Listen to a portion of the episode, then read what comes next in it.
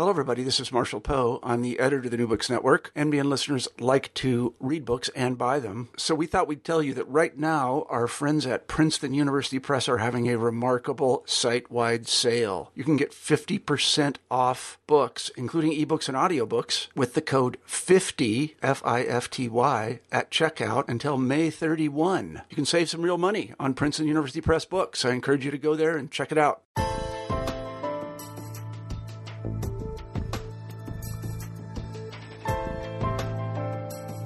And welcome to New Books in Genocide Studies, part of the New Books Network of podcasts.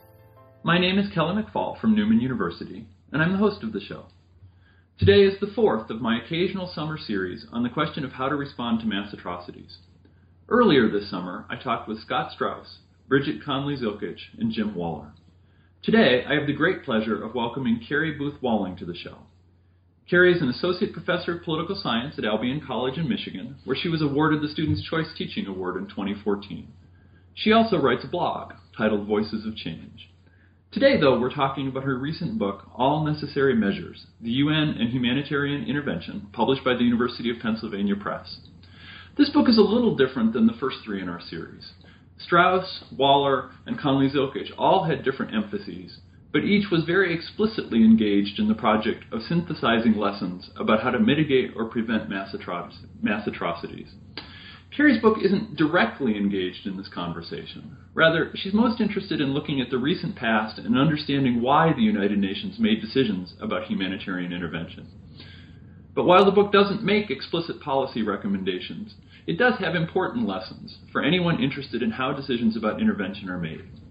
I'm really looking forward to talking about uh, the book with Carrie. Uh, it's a well researched, well written uh, piece. Uh, and with that, Carrie, welcome to the show, and thanks for joining us on New Books in Genocide Studies. Thank you, Kelly. It's great to be here. So, we always start um, by maybe giving you a chance to uh, let the audience get to know you a little bit. So, maybe you can say a little bit about how you, how you became an academic interested in this issue of humanitarian intervention and human rights.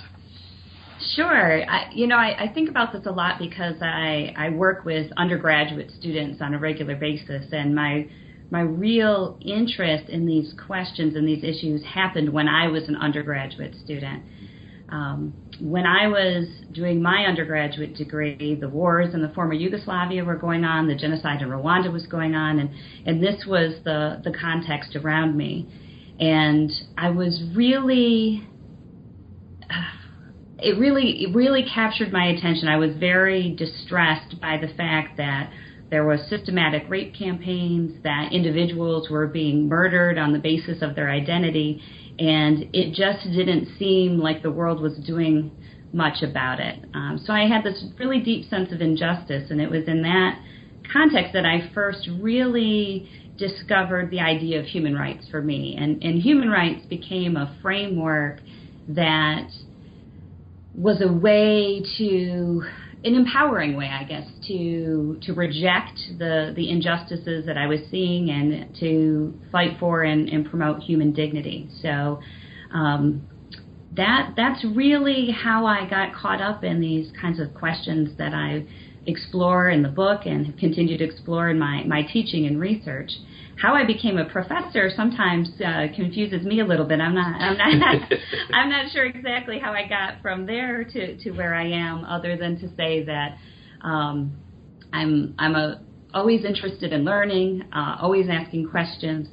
I spent a little time in the NGO field in practice, which I loved uh, and have a real passion for, but uh, always got distracted by the, the how and the why questions. And so um, that's what I what's what I like to do.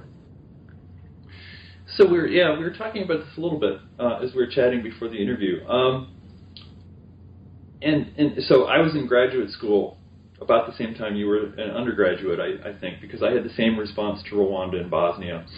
And I had this, and some listeners have, have heard me say this before, had this moment where I wondered whether I really should be teaching, whether I shouldn't be off working for the UNHCR or something like that. Um, and so, how do you think?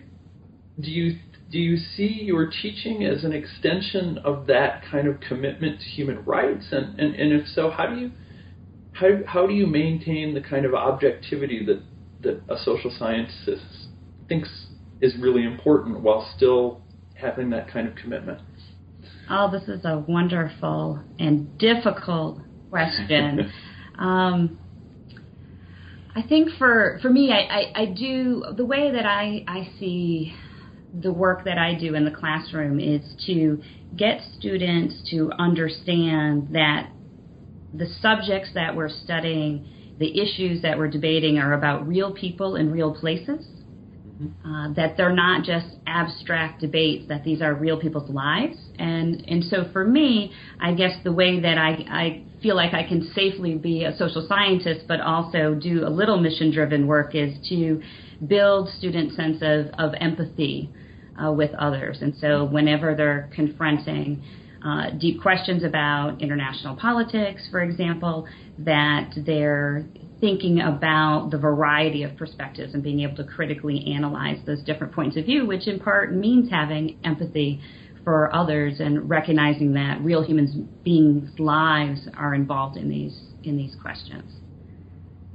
So why political science as opposed to an, any of the number of other disciplines that, that address this kind of thing? Well, I think political science has an important uh, makes an important contribution in the sense that I try to explain to students it's not always just about figuring out the right answer uh, to these problems. It's understanding why sometimes that's not enough sometimes it's not enough to actually know how to prevent genocide or how to respond to mass atrocity crimes because that has to be done in the in the context of a real political world. And so it's important to understand why and how decisions get implemented or don't get implemented, uh, despite sometimes our best evidence. And so I think political science makes a real contribution in understanding the the how uh, and the why and the why not. So, so maybe you could say a little bit about. So, so your book deals with a number of case studies um, where the UN was faced with um, an international crisis and decided or did not decide to, to intervene. Um, why did you decide to to spend years and years of your life on that particular topic? Yeah, I think part of it was that I was I was wrestling still with those those questions that I think so many of us wrestle with beginning when I was an undergrad and continue why why do these why do human beings do really bad things to each other?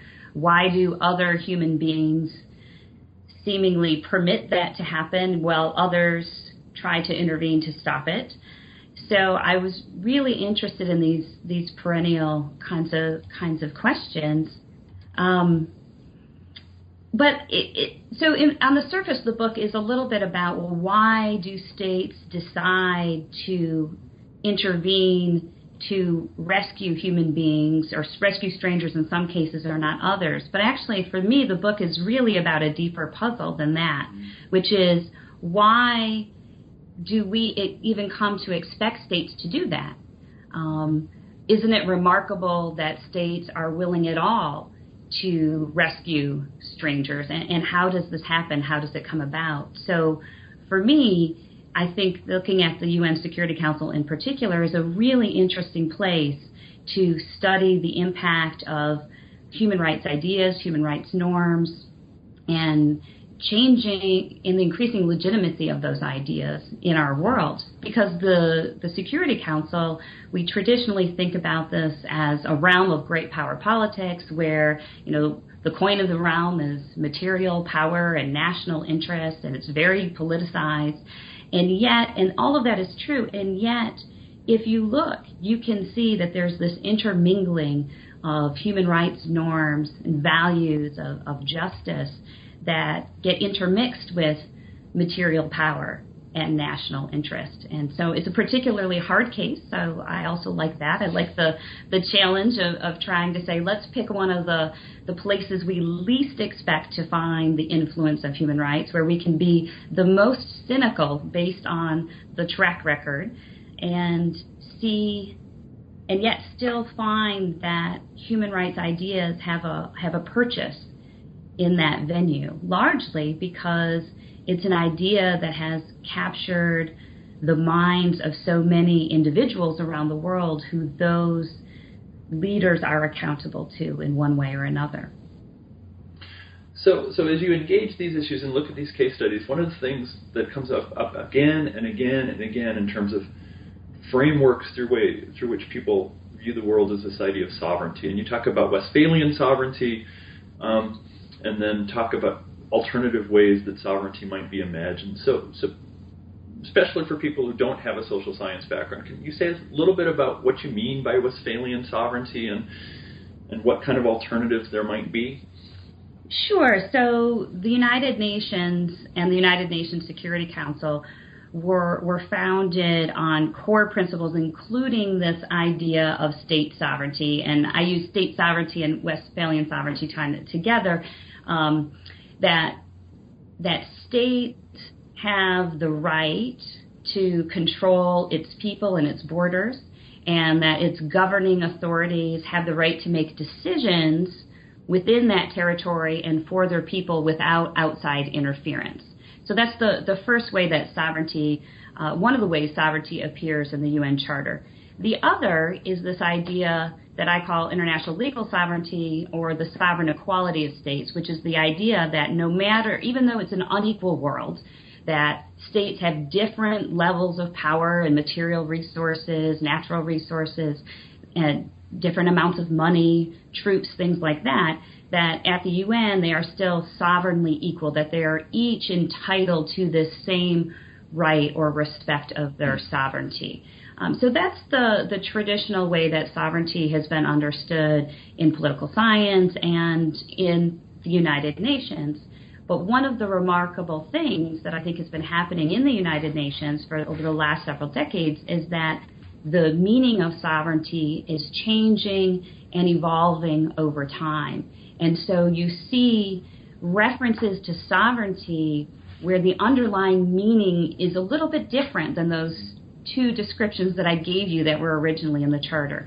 One is that increasingly there's been an appeal to popular sovereignty, uh, which is hmm. familiar to those of us living in democratic countries, but that this is the idea that the sovereign authority is actually invested in the people rather than the government, and that the government's job is uh, that the government's only legitimate when they are representing the needs and interests of those people and there's a real question and debate whether or not the the UN has been moving closer and closer to this idea of a, a right to democracy, which can take us in a, a totally different direction mm-hmm. here. But uh, but the most important change, and the one that maybe members of the audience may have heard of before, is this idea of sovereignty as responsibility, known more familiarly as the responsibility to protect.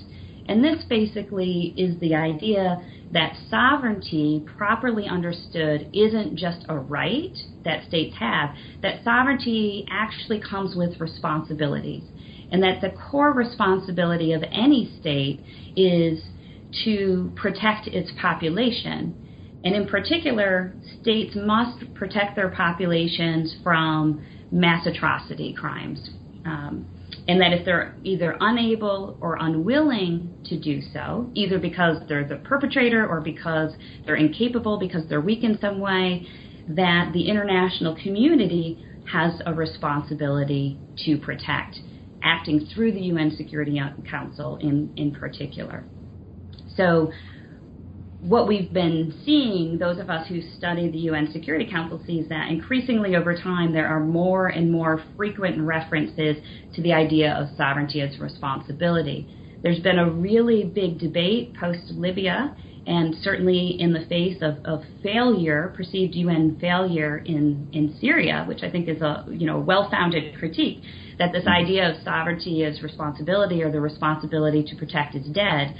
Um, but I would I would challenge that because what I what I think we see is we see a, a huge failure in the big case that everyone's paying attention to. Mm-hmm. But there have been more than 30 references to responsibility to protect in Security Council resolutions. There have been more than a dozen presidential statements that reference the idea, and most of those, in fact, maybe about 90% of those have happened since 2011 when hmm. Libya happened. So we're seeing an actual dramatic increase in reference, and they're used in a number of other cases that don't uh, get the big attention, in part because the UN Security Council maybe has been a little bit more successful in those other cases. Mm-hmm. So one of the things about Syria, and we'll maybe come back and talk more explicitly about this later, is the, the disparate kind of stories people tell about why the fighting in Syria is happening and what can be done about it. So, so that's actually at the core of your book. So let's go back and you, you suggest in your book that the kinds of stories people tell about conflicts matter and matter a lot. And you lay out three different types of stories. So, so maybe you could just briefly outline those three different types of stories and, and, and why they matter. Sure, and I have to give credit to Deborah Stone, who is a, a, a public policy scholar who's written the book uh, Policy Paradox, and I borrow from from her framework and, and apply it in this new context.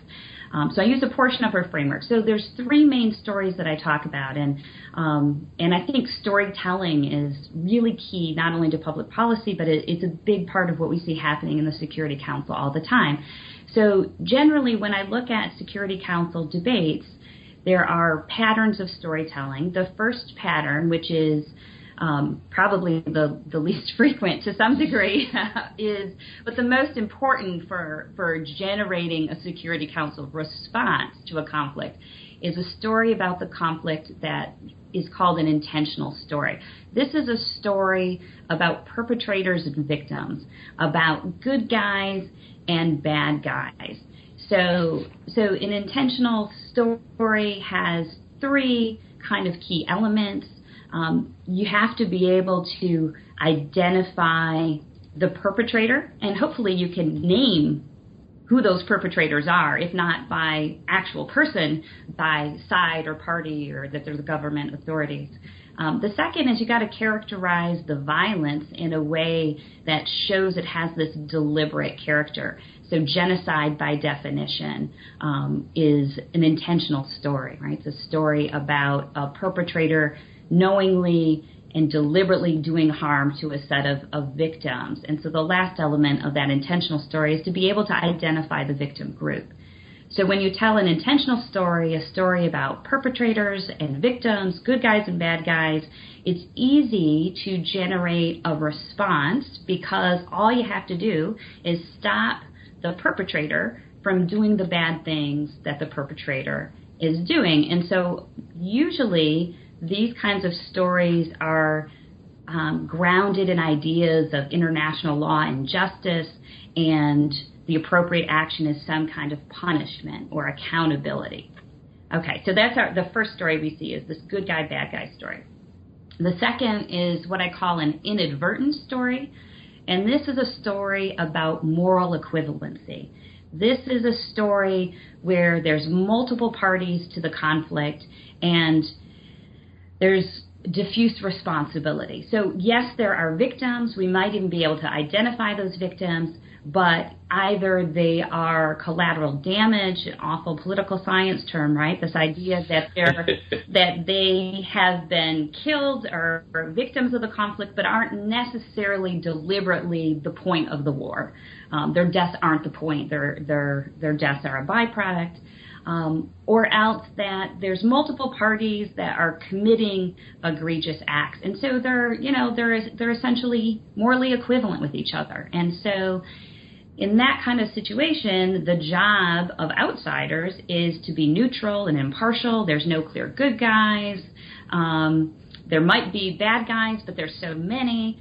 Um, and instead, the, the focus is on providing humanitarian assistance and relief, condemning all parties for their bad behavior, and monitoring that bad behavior so you can point out which side is doing what. Um, and this whole idea of neutral neutrality and impartiality goes back to that those core UN um, foundational principles that I talked about, the sovereign equality of states, and related to that, the non-intervention in the internal affairs of other states. So we got the intentional story, we got the inadvertent story, and then the third is the most common story, actually, is the story of complexity. It's a complex story. It is a story about tragedy Um, tragedy is thrown around a lot as a phrase. Uh, also, this is a complex and confusing conflict. This is something that you'll hear Security Council members say again and again and again. And complexity can come in a variety of ways. Um, it can be that there are multiple sources of causation, so there's no single point of leverage to fix the problem.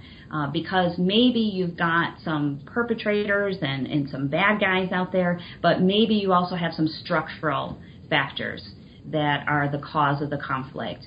Um, you can have all kinds of different parties. You can have it can the conflict could be both a civil war and a interstate war that's between states across borders. It can have outsiders involved in it. So there's all this kind of layering of complexity. And complex stories are the least likely to result in any meaningful action by the UN Security Council because essentially they just say, "Well, I don't know what to do. No, no one can do anything about it, right? This is just it's it's it's inevitable, and so it leads to this kind of status quo, um, a status quo bias. You just get status quo kinds of policies, and the justification for that is that, hey, our job is to protect international order. What's going on inside that country is not our business. It's it's an internal matter of their state, and so we just kind of need to to protect the boundaries. Um, so, so basically, those are the three narratives or stories that Security Council members tell whenever they're looking at conflicts that make it onto their agenda. So either they're really clear that there's clear good guys and bad guys, and all we got to do is stop the bad guys, and that's where we most likely see some kind of forceful action, whether it's military or non-military. Then there's this inadvertent, this idea of of moral equivalency that there's all parties to the conflict are engaged in um, rights violating behavior and need to stop and be punished, or um, the complex story, which says this is a tragedy. And tragedy is really hard to do anything about. Mm. So, and I should say, nonverbals are always important. And uh, uh, we're doing this interview on, on Skype, and and as she said that the people in this in complex stories, the universe, people at the Security Council kind of throw up their hands, and she actually physically raised her hands up in the air as, to, to illustrate this, and, and you get a sense of I don't know if it's despair, but um, uh, but the recognition of at least in this story, of your inability to make a difference, and therefore the the reason that you shouldn't try. Um, so you start with Iraq. Uh, but not in 03. You start with Iraq in 1990 and 1991 and 2, which, which my, to my students is ancient history. Um, why start there?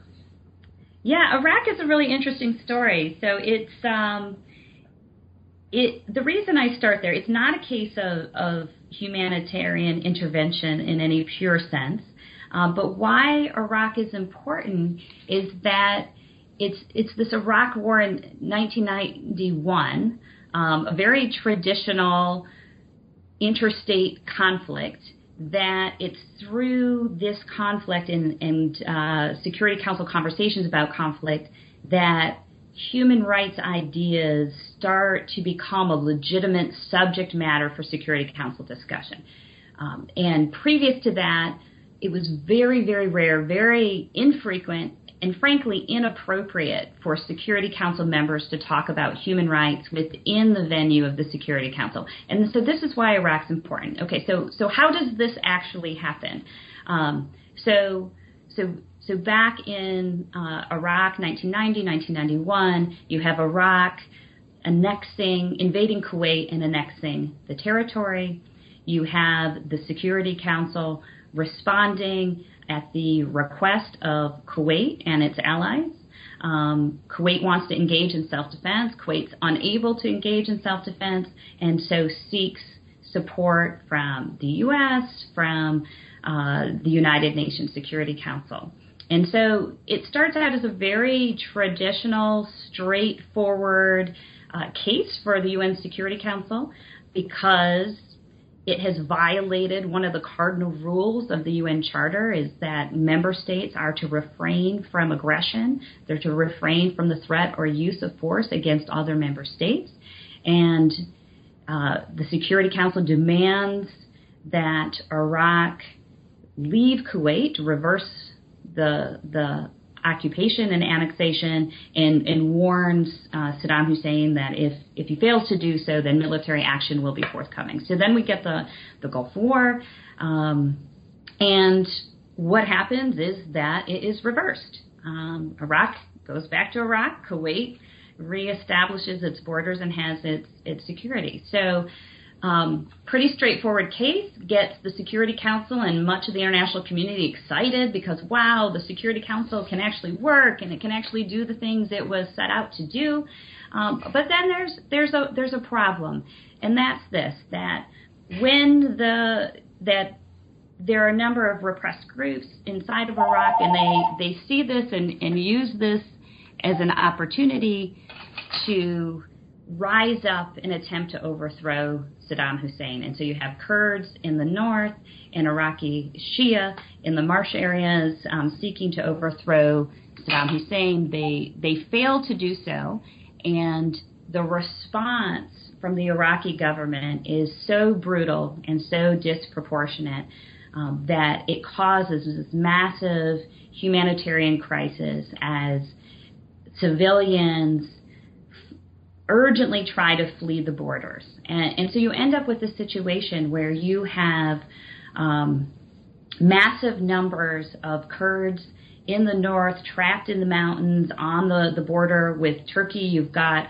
um, you've got Shia caught trapped in marshes who are being massacred, and those who can get out are, are fleeing into Iran. And so you get this emergency meeting of the UN Security Council to talk about this situation. But what's so interesting about it is that it's the primarily primary concern is not per se with the human rights violations. It's with the effects of the human rights violations on neighbor countries. And so it is about Turkish and Iranian sovereignty. And so, in discussing that, the argument is made that human rights should be allowed to be discussed in the council. Because again, it's not about the human rights per se, which belongs in ECOSOC, it belongs in other parts of the UN are supposed to deal with human rights, but it's because of the cross border effects of Saddam Hussein's human rights violations. The decision to allow briefings that include human rights, references to human rights, is actually controversial, and there's a debate that's had within the Security Council about whether to permit it or not. Um, and, and in the end, uh, those who supported it won. Um, those who were opposed said it was inappropriate and it, it should be prohibited. Um, and so a compromise is struck. There is very limited room for anyone to mention human rights, but once they enter the Security Council discourse, they never leave. Um, hmm. and and so so Iraq becomes really important because it's the first time that human rights becomes a subject of deliberation. But again, the only reason that it happened was largely for instrumental reasons that it was about the cross border effects, the consequences of human rights violations, not human rights violations themselves, but it laid the groundwork for future humanitarian crises to be defined as threats to international peace and security. And it doesn't take long. Uh, and then all of a sudden we see subsequent cases happening quite quickly and quite frequently since. Yeah, so let's in fact, you identify your, next two chapters actually identify a couple cases where that's clear, and you, you talk about Somalia and Bosnia. And as I read these chapters, the key reason why intervention is is at least possible to discuss in these cases is exactly that member states in the UN find a way to redefine the existence of sovereignty in those places in a way that will allow them to intervene. Is, is, is that the right reading of, of what you say? Yes, yes. That's a, thank you. That's a great reading of it. So, so I talk about these these stories at the beginning, um, yeah. these different narratives that describe the conflict, um, what's happening in the conflict, and who's responsible. So, a narrative or a story that really can clearly define the conflict uh, as intentional with a perpetrator, that that creates an opportunity for for a possible military response, a humanitarian intervention. But the greatest barrier to the use of military force for the UN Security Council goes back to sovereignty. And so we only actually see the Security Council using military force when they can make an argument that the promotion and protection of human rights is actually consistent with sovereignty as opposed to opposed to sovereignty. Because when sovereignty and human rights come into conflict, because the Security Council's job is to protect international peace and security and maintain sovereignty, sovereignty wins. And mm-hmm. so it's only in these circumstances where Security Council members can construct a second story that explains how and why the protection and promotion of human rights or military action in this case does not violate state sovereignty that humanitarian intervention becomes possible.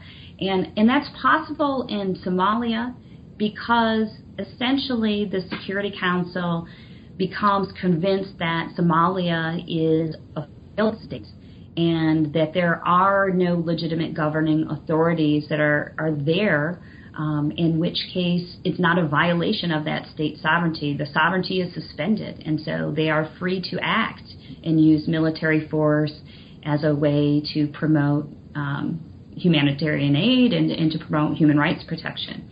And in Bosnia, it takes them a really long time. And, and I guess when I talked about stories before, I didn't really talk about this, is that often multiple stories are present in the Security Council at the same time. It's not that everybody just automatically coalesces around a single story or narrative about what's happening.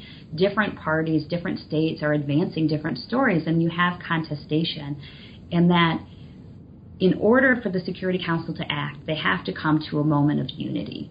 They have to coalesce around a particular story and either get uh, a majority of the members to, to agree or, or at least some to decide to drop out. And so, Bosnia, you have this contestation for a really, really long time.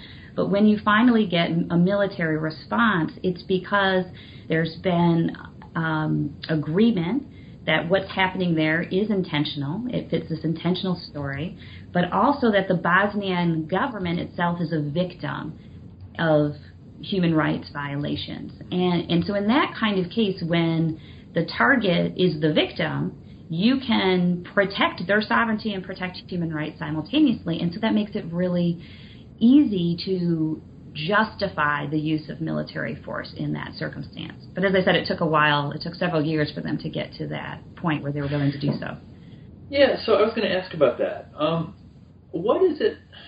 I mean, clearly, I don't know, facts on the ground matter. Um, but you argue that, or at least you, sometimes explicitly, sometimes implicitly in your book, you talk about the ways in which actors manage to make a particular story more or less believable. So, so how does it happen that a story that people change their minds about a story? Yeah, so, about what story is appropriate. Yeah, so why does one story win out over others? I mean, so sometimes yeah. it does happen through persuasion. Um, but sometimes it also just becomes a point where a particular story becomes untenable in the face of facts on the ground, as you say. Um, so, so Bosnia provides a, a, good example of this. So, so the two things that seem to matter the most about why one story wins out over others is that the proponents of the story matter, their material and normative power matter quite a bit. Um, it, it, makes sense just at a purely practical level that you've got to have a majority of permanent members of the Security Council uh, adopting a particular story for it to win, but um, you can have the most powerful state, and that alone is not enough. So it, it's not the only the only piece. Um, the second is its consistency with uh, forensic evidence, with media imagery, and with expert testimony, independent experts. And while all of those things can sometimes be used as evidence for multiple stories, there become moments where alternative stories no longer make sense. And so for, for Bosnia, the, the real holdout here was that um, you had Russia continuing to promote this inadvertent story of all story, all parties to the conflict are responsible, um, in in that this is a internal matter of the, the state of the former Yugoslavia, and so the UN Security Council shouldn't be involved. And so, actually, in Bosnia, for a really long time, uh, you get a majority of Security Council members, including uh, the permanent three, U.S., France, and the UK, all agreeing that the Serbs are responsible, that this is an intentional, deliberate conflict, that it's ethnic cleansing. Um, but Russia's the, this holdout. And so what happens is the Srebrenica massacre. And not only the, the massacre uh, in Srebrenica, this is uh, uh, Srebrenica is a is a um, a town, an important uh, community in Bosnia. It was protected by UN peacekeepers. It was what they were calling at that time a, a safe haven where civilians could go to be protected by the United Nations. Um, that turned out to be very unsafe areas because the civilian population were together in large numbers, and the Bosnian Serb army overran that safe haven and in the process they they murdered upwards of 7,000 Muslim boys and men. Um, the U.S. had satellite imagery within a, a, short period of time of the massacre occurring. There was reports coming back from survivors. There were human rights uh, investigators who were sharing the information. The U.S. Uh, checked out the satellite imagery and showed evidence of mass graves. And during the Security Council meeting, you have Madeleine Albright passing around declassified satellite photos showing the mass graves. And up until this point, you have Russia, who had been protecting uh, Serbia. At this point, it became very difficult, untenable for them to to justify, and so they essentially step back and opt out of the debate, and they just allow the rest of the Security Council to make decisions. Um, so at that point, the narrative shifts to this intentional story, but we still don't get military action. But military action happens shortly after when there's another massacre in the, the marketplace of Sarajevo where a large number of civilians are killed. Um, but not only that, there have been massacres every day throughout the war. It's just that at this point, the Security Council was primed to act. And then on the other hand, the media was there. Sarajevo was a, a media friendly uh, area of the war zone where there was a, a hotel available where media could stay. Um, they were present in large numbers, and they were there with cameras rolling when this massacre happened, where uh, and, and, it was captured on television, and that became uh, it created such a level of injustice that it was it was possible for the Security Council then to take military action, and they didn't do much. It was just a couple small number of airstrikes, and and the conflict went to the the peace table. Yeah, I'm really struck because it seems like such a simple statement that, that photographs and evidence of the the, the um, atrocities at Srebrenica became public, and it became untenable for Russian to Russia to continue to support a different kind of story, and yet that that's the fact that that's un, untenable is not inevitable. It's it's it marks a certain kind of evolution in our understanding of what states are allowed to do.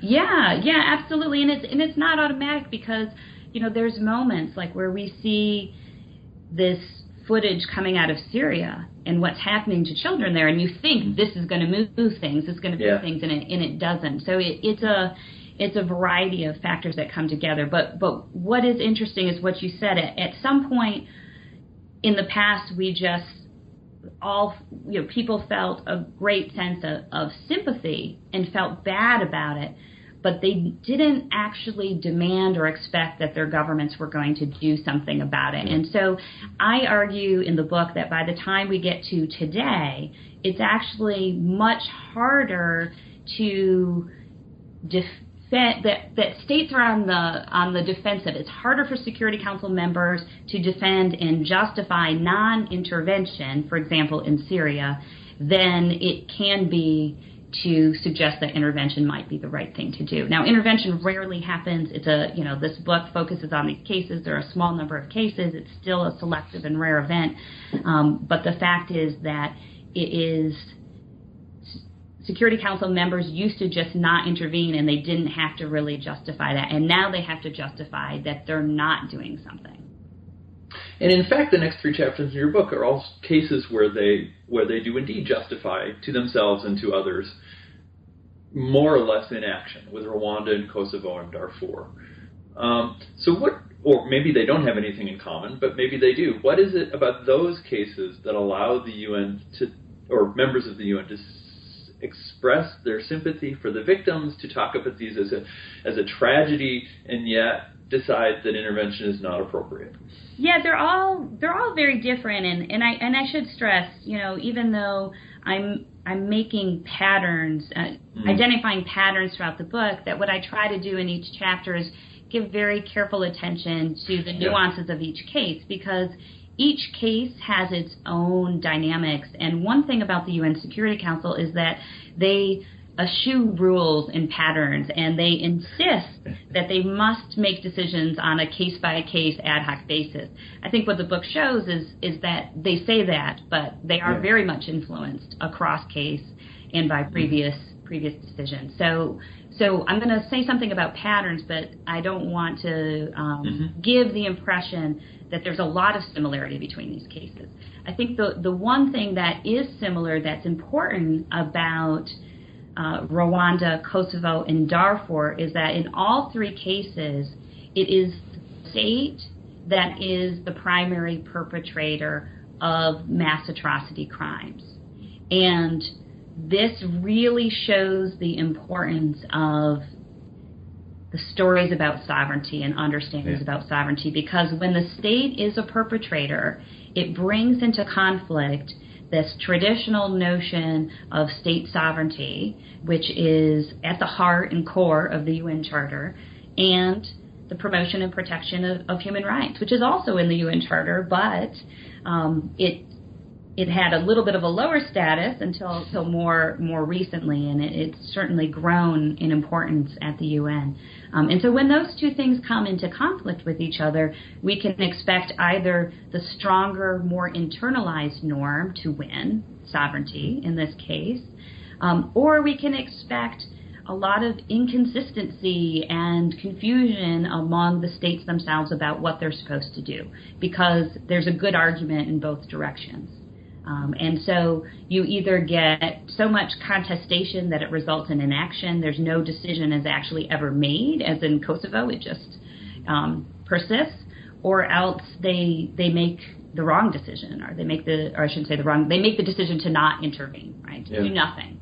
Um, in that case, wrong in the sense of that their populations, the international community, other states are expecting them to act, and the Security Council members are criticized for non-intervention. So when we look at the history of UN failures, usually Rwanda is at the top of the list. Syria is up there now as well. Mm-hmm. Um, Darfur is also in there. So the fact that they're looked at as failures suggests that there's an expectation that the Security Council should have done something, whether it was humanitarian intervention, whether it was making sure a peace deal really happened, whether it was greater humanitarian assistance, that they didn't do their job.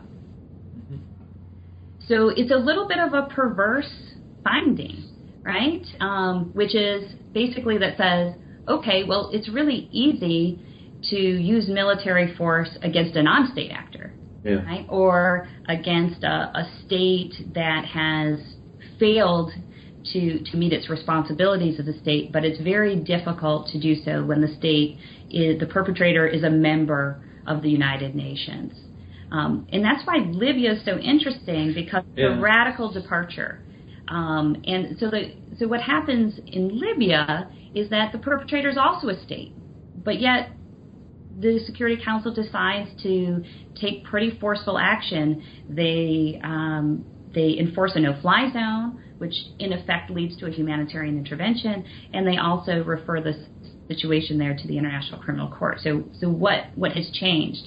Um, partly is is that rhetorically they were Security Council members who who wanted to intervene made an argument that appealed to the responsibility to protect or to the sovereignty as responsibility. They said, "Hey, there's no sovereignty problem here because Gaddafi has lost, and all other Libyan authorities have lost the legitimate right to rule. They no longer speak for and represent their people, and that the voice of the Libyan people themselves were quite united um, and asking for help. And you had support from uh, regional organizations that have a high level of legitimacy, like the, the Arab League, for example, um, calling for protection by the Security Council. And so they make this argument that says Gaddafi is no longer the legitimate sovereign authority of the state of Libya, and instead sovereignty is invested in the Libyan people who are asking us to help. So therefore, we've got no sovereignty problem here because we are going to protect the sovereignty of Libya and protect its people and its borders at the same time we protect and promote human rights. And it's the first time they make this this kind of argument wins in the Security Council, mm. and I think it's because it shows how much norm change has happened from the beginning of the 1990s until the point you get to 2011 that the meaning of sovereignty and the legitimacy of human rights has increased so much. So you yeah you, you talk about the kind of evolution in the way people viewed ideas about human rights and sovereignty. Um, and for a historian, and, and I know we've got a historian talking to a political scientist, um, I was really struck by what you said about Iraq um, and about the way in which the the decisions that are made about Iraq enable a kind of discourse in future crises um, that might not have occurred if these had happened in, in, in, I'm putting the Cold War aside in 85 or 87 or something like that. So, so how much, how path dependent is everything on Iraq? Is, is Iraq and the decisions that happen in Iraq, in a sense, a logical emergence of a broader change in the way people think about human rights in the decades before that, or or does that specific event really make a difference? Yeah, that's a that's a that's a good question. I think you know in the the trajectory of Security Council decision making, it it was important and it does make a difference, but had it not happened, I still think we'd be having this conversation. Mm-hmm. So and I think that's because um, what we see is a lot of rapid norm change, particularly in this area of human rights and related norms of, of justice and individual criminal accountability happening um, the 1980s, the 90s, through the 2000s, and, and so we see it in a lot of different places around the world, not just in the in the UN Security Council. And we see a, a change that has been taking place where it's no longer acceptable for a state to murder its own population and then claim that it's an internal domestic matter that doesn't have any that deserves protection. Um, yes, we know genocide continues, genocide proceeds, but within the realm of international politics, for a long time, there was a strong deference to head of state or sovereign immunity. And that has really been called into question, not just within the realm of the UN Security Council, but more broadly. And we, we see a, a similar dynamic in terms of individual criminal accountability and uh, the demand for justice um, that has also been increasing. Uh, Sicking Sikkink uh, documents this in, in her well-known book, the, the Justice Cascade. So, so I do think that the normative change that's going on in the world at this time is extremely important. And so I think we would get there without Iraq, um, but Iraq was a particularly important and convenient case because political contingency does matter. I guess what I want to say is that um, political contingency matters, and Iraq just happens to be a, a straightforward, easy case, very uncontroversial of one state invading another. And since it was in a context of something relatively uncontroversial that most states agreed upon, it became easy to bring human rights in without maybe fully appreciating the way in which the entrance of human rights ideas as legitimate subject of debate in the Security Council would change the dynamics of the Security Council. Now, that said, there were states who wanted that conversation to happen, who were advocating for that mm-hmm. conversation to happen, right? So, um, in the field of norm research, we talk about norm entrepreneurs. These are individuals who have particular values and beliefs and are working to advance them and see them advance. And so we certainly see actions of individuals matter. And I think one of the challenges for political scientists, and certainly one of the challenges in the book, is that I talk a lot about states and I mm-hmm. talk a lot about um, decision making invested in these kind of units. Um, but individuals matter, and I, and I try to give examples in the chapters of stories of how particular individuals or particular decisions matter along the way, um, and, and that's certainly the case.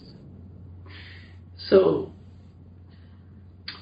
you, you you talked a lot about kind of the underlying emergence of a different kind of way of viewing of, uh, of the world. And and again, as a historian, I'm, I'm am, am I just living in that weird happy time where these norms change enormously, or is this kind of significant shift in norms actually more typical than I think about?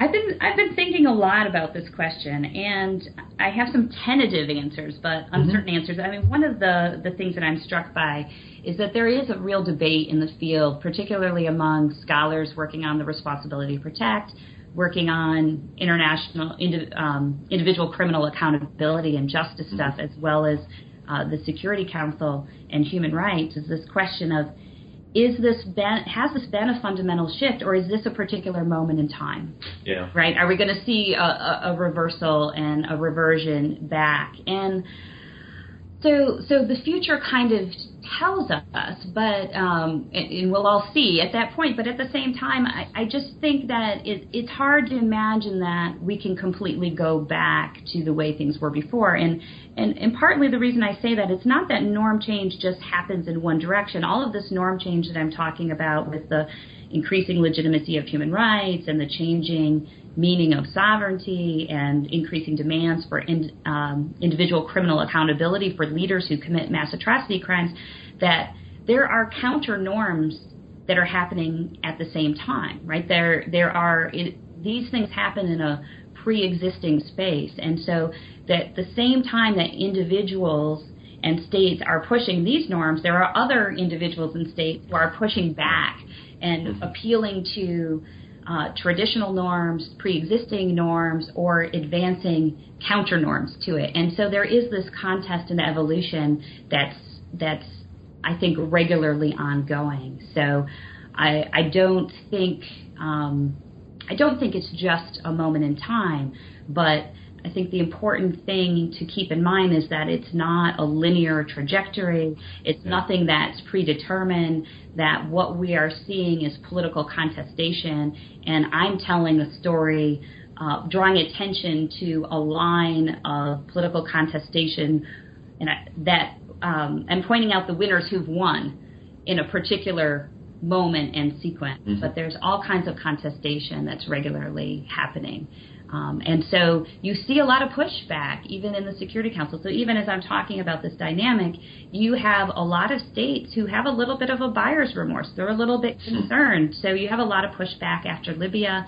Um, states and their leaders get a little bit of nervous with this mm-hmm. idea that they might themselves be held criminally accountable or politically accountable or militarily accountable for decisions they make with regard to their own populations. And once they start to see that as a real possibility, um, they sometimes get nervous and, and wish to return to the world before when they had a lot more security in their own hands. Hmm. Um, so I think we're in that kind of moment right now. So there's a third story, kind of story, that you, you hint at and occasionally you raise um, but was really striking to me, and, and, and I guess in some ways comes from my experience. My, my primary interest or my entry point into this field was Rwanda. Mm-hmm. Um, and one of the stories that's that in my mind is told about Rwanda is relates to the the ability of the UN to make a difference, right? That regardless of whether this is a set of massacres by a government which has intentionally decided to destroy its people. If you can't actually deploy UN troops effectively and have them make a difference, why do you even talk about intervention at all? Uh, and this, of course, comes out of Somalia. Um, So, so what do you make of this kind of story? Um, is is this kind of story about the, the role of the UN and what the effectiveness or efficiency of the UN? Is this a a prominent player in these debates, or has it changed in terms of the way they deploy this kind of story over time? Or yeah, it's it's a great question, especially for somebody like me who uh, is a, a, scholar of human rights. I mean, so there, there's a couple issues here. One is the, the question about um, efficiency versus legitimacy, um, mm-hmm. and then the other is effectiveness and how do we measure success. Um, and so I'll I'll try to talk quickly about both of those. Um, in terms of effectiveness, we know um, that the greatest single indicator of future human rights violations is conflict. Uh, and humanitarian intervention, the use of military force, is a form of conflict. Mm-hmm. So it's not a particularly good way to protect and promote human rights. I mean, there's a there's an inherent tension there, um, and so so so why do we talk about humanitarian intervention at all as bearing any relationship to human rights? Um, one, I think it comes down to this question of how do we measure success? I mean, and frankly, at the point where states are debating whether or not to engage in humanitarian intervention, um, things are really bad, right? I mean, mm-hmm. it, it's already a failure. The fact that one uses humanitarian intervention or gets to the point of that decision, failure has already occurred. Um, so, in terms of success, I would say, you know, there's a way to talk about Libya. So, is Libya a success or a failure? Hmm. Um, well, if we look at the Libyan intervention uh, as it was successful in averting widespread massacre of the civilians of Benghazi. That didn't happen. That was hmm. expected to happen. Um, wide scale mass atrocity that was reasonably ascertained about to occur was prevented. And so if we look at it on that measure, it was successful. But it wasn't successful in bringing democracy, stability, or justice to Libya. Um, but that's not necessarily what a humanitarian intervention itself is intended to do. Mm-hmm. A humanitarian intervention is simply the use of military force by a group of states against a, a sovereign state without its permission um, to prevent atrocities or, or to stop or punish atrocities that have been occurring. Um, we might want to challenge that, but mm-hmm. but so issue but there's a there's a how do we measure success? Success in what terms? So humanitarian intervention, blunt instrument, not a great way to promote human rights. But there are moments like when we look back at Rwanda where it seems that there is no other option but to prevent people who are using violence from continuing to use that that mm-hmm. violence. Mm-hmm. Uh, in terms of the question about efficiency, no, I mean you, the UN is not efficient, um, but the UN has legitimacy, and so I suggest that there's a trade-off between efficiency and legitimacy. It's much more mm-hmm. efficient for a single state, a powerful state, to go in and, and intervene in, in some cases, not always, we know, right? Mm-hmm. Um, but there's a real trade off there. What the UN brings is legitimacy, that it's not about the self interested actions of a single actor or a small interested party. And so there's going to be natural inefficiencies that occur when you are bringing troops together in this kind of manner. I think other thing that people often don't know or realize is that the UN does not have any standing troops, but not only that, they don't have a budget for it. So every mm-hmm. time the Security Council makes a decision to send military police observers or a peacekeeping mission or even a peace enforcement mission, they then have to go around with their hat and say, "Hey, do you have any soldiers you can give me? Do you have any equipment mm-hmm. you can mm-hmm. give me?" And and even in Rwanda and other cases where eventually a large number of troops might be approved, the inability to actually get states to give those troops to the mission results in fewer troops being put on the ground, which makes the, the mission itself untenable. Mm-hmm. The good news is that things have actually gotten better, um, and we tend to hear a lot more about failure than we do about success. And there have been changes in terms of how the UN does employ military force. So, for example, at the time of Rwanda and Somalia and Bosnia, peacekeepers could only use their weapons in self defense if they were authorized to do so, and they certainly weren't permitted to use them to protect civilians around them unless they were explicitly permitted to. And that's changed. And so now uh, it's just standard procedure in missions that the UN goes on that it has the authorization to not only peacekeepers protect themselves but protect the civilians in their vicinity, in their area around them. And so there's been a lot of lessons learned, and mm-hmm. um, the UN has gotten better. Um, I do think that it is, in some ways, more than the sum of its parts, but we have to remember that it is, in many ways, the sum of its parts. And when uh, countries, states have an interest in criticizing the UN as a way of deflecting their own yeah. failures, because mm-hmm. the success of any mission is the result of the political will of UN members and their willingness to to spend blood and treasure to rescue others. Yeah, we didn't get a chance, um, but of course there are. I don't know if third party is the right way, way to put it, but there's intervention in Kosovo and Rwanda in a way, just not by the UN. And and I and, and of course now there is in Syria. Mm-hmm. And I go back to that question about this, this how typical this kind of evolution of norms is, and and wonder how critical something like Syria is in terms of laying the groundwork for a continued expansion in the role of the UN in protecting human rights, and or or or or not, right? If if if the UN's action or non-action in Syria is perceived as a failure, how much will that be a reversal to this evolution. Yeah, I mean, one of the fascinating things about the Security Council debates themselves is that the Security Council is really under assault based on its failure to be effective in, in any way in Syria. I mean, well, I mean, we, we can't dismiss the fact that the, the chemical weapons uh, treaty was signed and Syria disbanded chemical weapons, and any weapons that they are now using are pretty rudimentary stuff that they're mixing and making on the on the spot. Though it's they're still using them and it's a problem. Um, but during Security Council meetings, the Security Council members are continually under assault by other members of the United Nations, as well as permanent members under assault by elected members about their failure. And you just have warning after warning coming from member states saying that this is shaping and harming the legitimacy of the institution and its hmm. effectiveness going forward.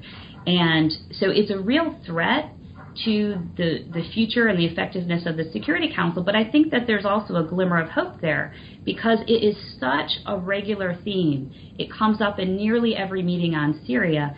It shows that there has been significant enough normative change and acceptance that it's not appropriate for states to murder their populations um, and for, for states to permit non-state actors to, to do this within the territory of states either. And there's a there's a real sense of outrage, and it shows that there are high expectations about what the Security Council is meant to do, and it's no longer meant just to suppress interstate war that it's it's expected to halt mass atrocities. It's expected to mediate civil wars, and so while it's uh, it potentially damages the institution and it shows its weakness, it also shows the way in which the mission of the institution itself has grown and the legitimacy of the institution has grown because the expectations have increased and they're falling far short of meeting those expectations. So it, it kind of cuts both ways. And I would say um, non state actors have often been a part of conflicts, particularly rebel groups and organizations, but there are other non state actors that really play a role in, in conflict, and those include NGOs um, mm-hmm. and um, humanitarian aid agencies and they play an important role on the ground. They also play an important role as providing independent expertise, um, reporting of, and monitoring about what's going on in the ground, and mobilizing shame uh, and mm-hmm. public outrage. And so they are real players in all of these conflicts, that it's no longer a world of just states, and it's no longer a world of just states and formal uh, state membership organizations like the UN, that there are all kinds of non state actors that have influence in international politics. Yeah, and that strikes me as really, I don't know if problematic is the right word, but challenging because, of course, we have a set of institutions that's designed to uh, create a, a, an environment and a location where states can talk to each other and negotiate. We don't have that kind of equivalent um, institutional arrangement for non state actors. Mm-hmm. And, and yet, here we have this world in which um, the, the, the um, power of social media means that individuals or a variety of different uh, NGOs or non-state actors can, in fact, play a really significant role. Yeah, that's true. And I mean, sometimes individuals just appeal directly. They they bypass yeah. gatekeepers of organizations mm-hmm. and, and appeal to the masses through through YouTube videos and the like. Um, I do think it's it's reasonable to expect that maybe there will be some institutional arrangements for mm. uh, NGOs, for example. Um, and and a couple of a good example would be around the International Criminal Court. So there is an NGO coalition, the Coalition for the International Criminal Court. Mm. Um, they they maintain their individual statuses, um, but they have a convener and a secretariat that convenes them. Um, that also uh, provides you know services for them and disseminates information and organizes meetings and, and the like. And so um, there's also a coalition of NGOs in support of the responsibility to protect. And so you're you're starting to see this kind of develop on an issue basis, mm-hmm. where um, non-state actors who care about a particular issue or a particular conflict can organize themselves with an institutional structure. And so we may see more of that evolving over time. Well, you've been really generous with your time, um, and, and, I appreciate it. And I want to encourage listeners. Uh, it's a wonderful book, and it's as as Carrie has said, it's it's very carefully um, considered and researched, um, and and looks while she paints broad stories about the evolution of, of human rights norms. Each each particular chapter is very careful to consider each of the uh, what makes each chapter distinct. Um, so I encourage you all to go read it. Uh, and and so I often end the interviews with with a couple basic questions. And, and the first is to ask guests, Carrie in this case, um, to suggest one or two books that they were reading while they did this research, or maybe reading now, or, or movies or documentaries, whatever it might be, um, something that was meaningful to you in the course of your research. Um, and, and the other way I usually frame this is in this magical, mystical world in which all of the blue books on my desk suddenly disappear. um, what should I read this weekend? Yeah, well, I have I have two suggestions. One is to to go back and and find that old copy of Deborah Stone's Policy Paradox, or buy uh-huh. a new one because it's in its uh, third edition and available on Amazon. And I I think that um, it's really compelling to see how uh, arguments about American public policy context can can have so much uh, influence on explaining the policy process in a lot of different venues and a lot of different places around the world. So so I recommend that. And and then in terms of a documentary film, I recommend that people watch the E Team. And that is available on Netflix right now. And the E Team, E Team stands for Emergencies Team, and it documents how human rights workers, in this case from Human Rights Watch, do their actual work in the field. So, how do they use forensic evidence? How do they work with testimony? How do they get information on the ground in these war zones so that they can produce this independent expertise? And, and so, I think it's a really compelling look, uh, and it's very timely because they they do their work both in Libya and Syria in this particular documentary. So I recommend Policy Paradox to read, and then the E Team if you're up for watching something. I have to say, you, you say, up for watching something. Um, my wife is continually annoyed at the end of these interviews because I keep keep, keep picking up ideas for movies that I should watch or something that I make her watch and and then she walks out of the room and she looks at me and says, How can you possibly watch all of this about death and destruction? And I say, Well, I don't know, but you watch Snapped all the time, and I can't. But in any case, um, so the last question then is, um, what are you working on now? Yeah, so I have an exciting new project, um, just getting started on an edited volume on the relationship between the UN Security Council and the International Criminal Court. And the whole point of the project is to put into conversation the research of academics with the on the ground in the field experiences of practitioners who are working at the Security Council or at the court. Um, so really excited about that.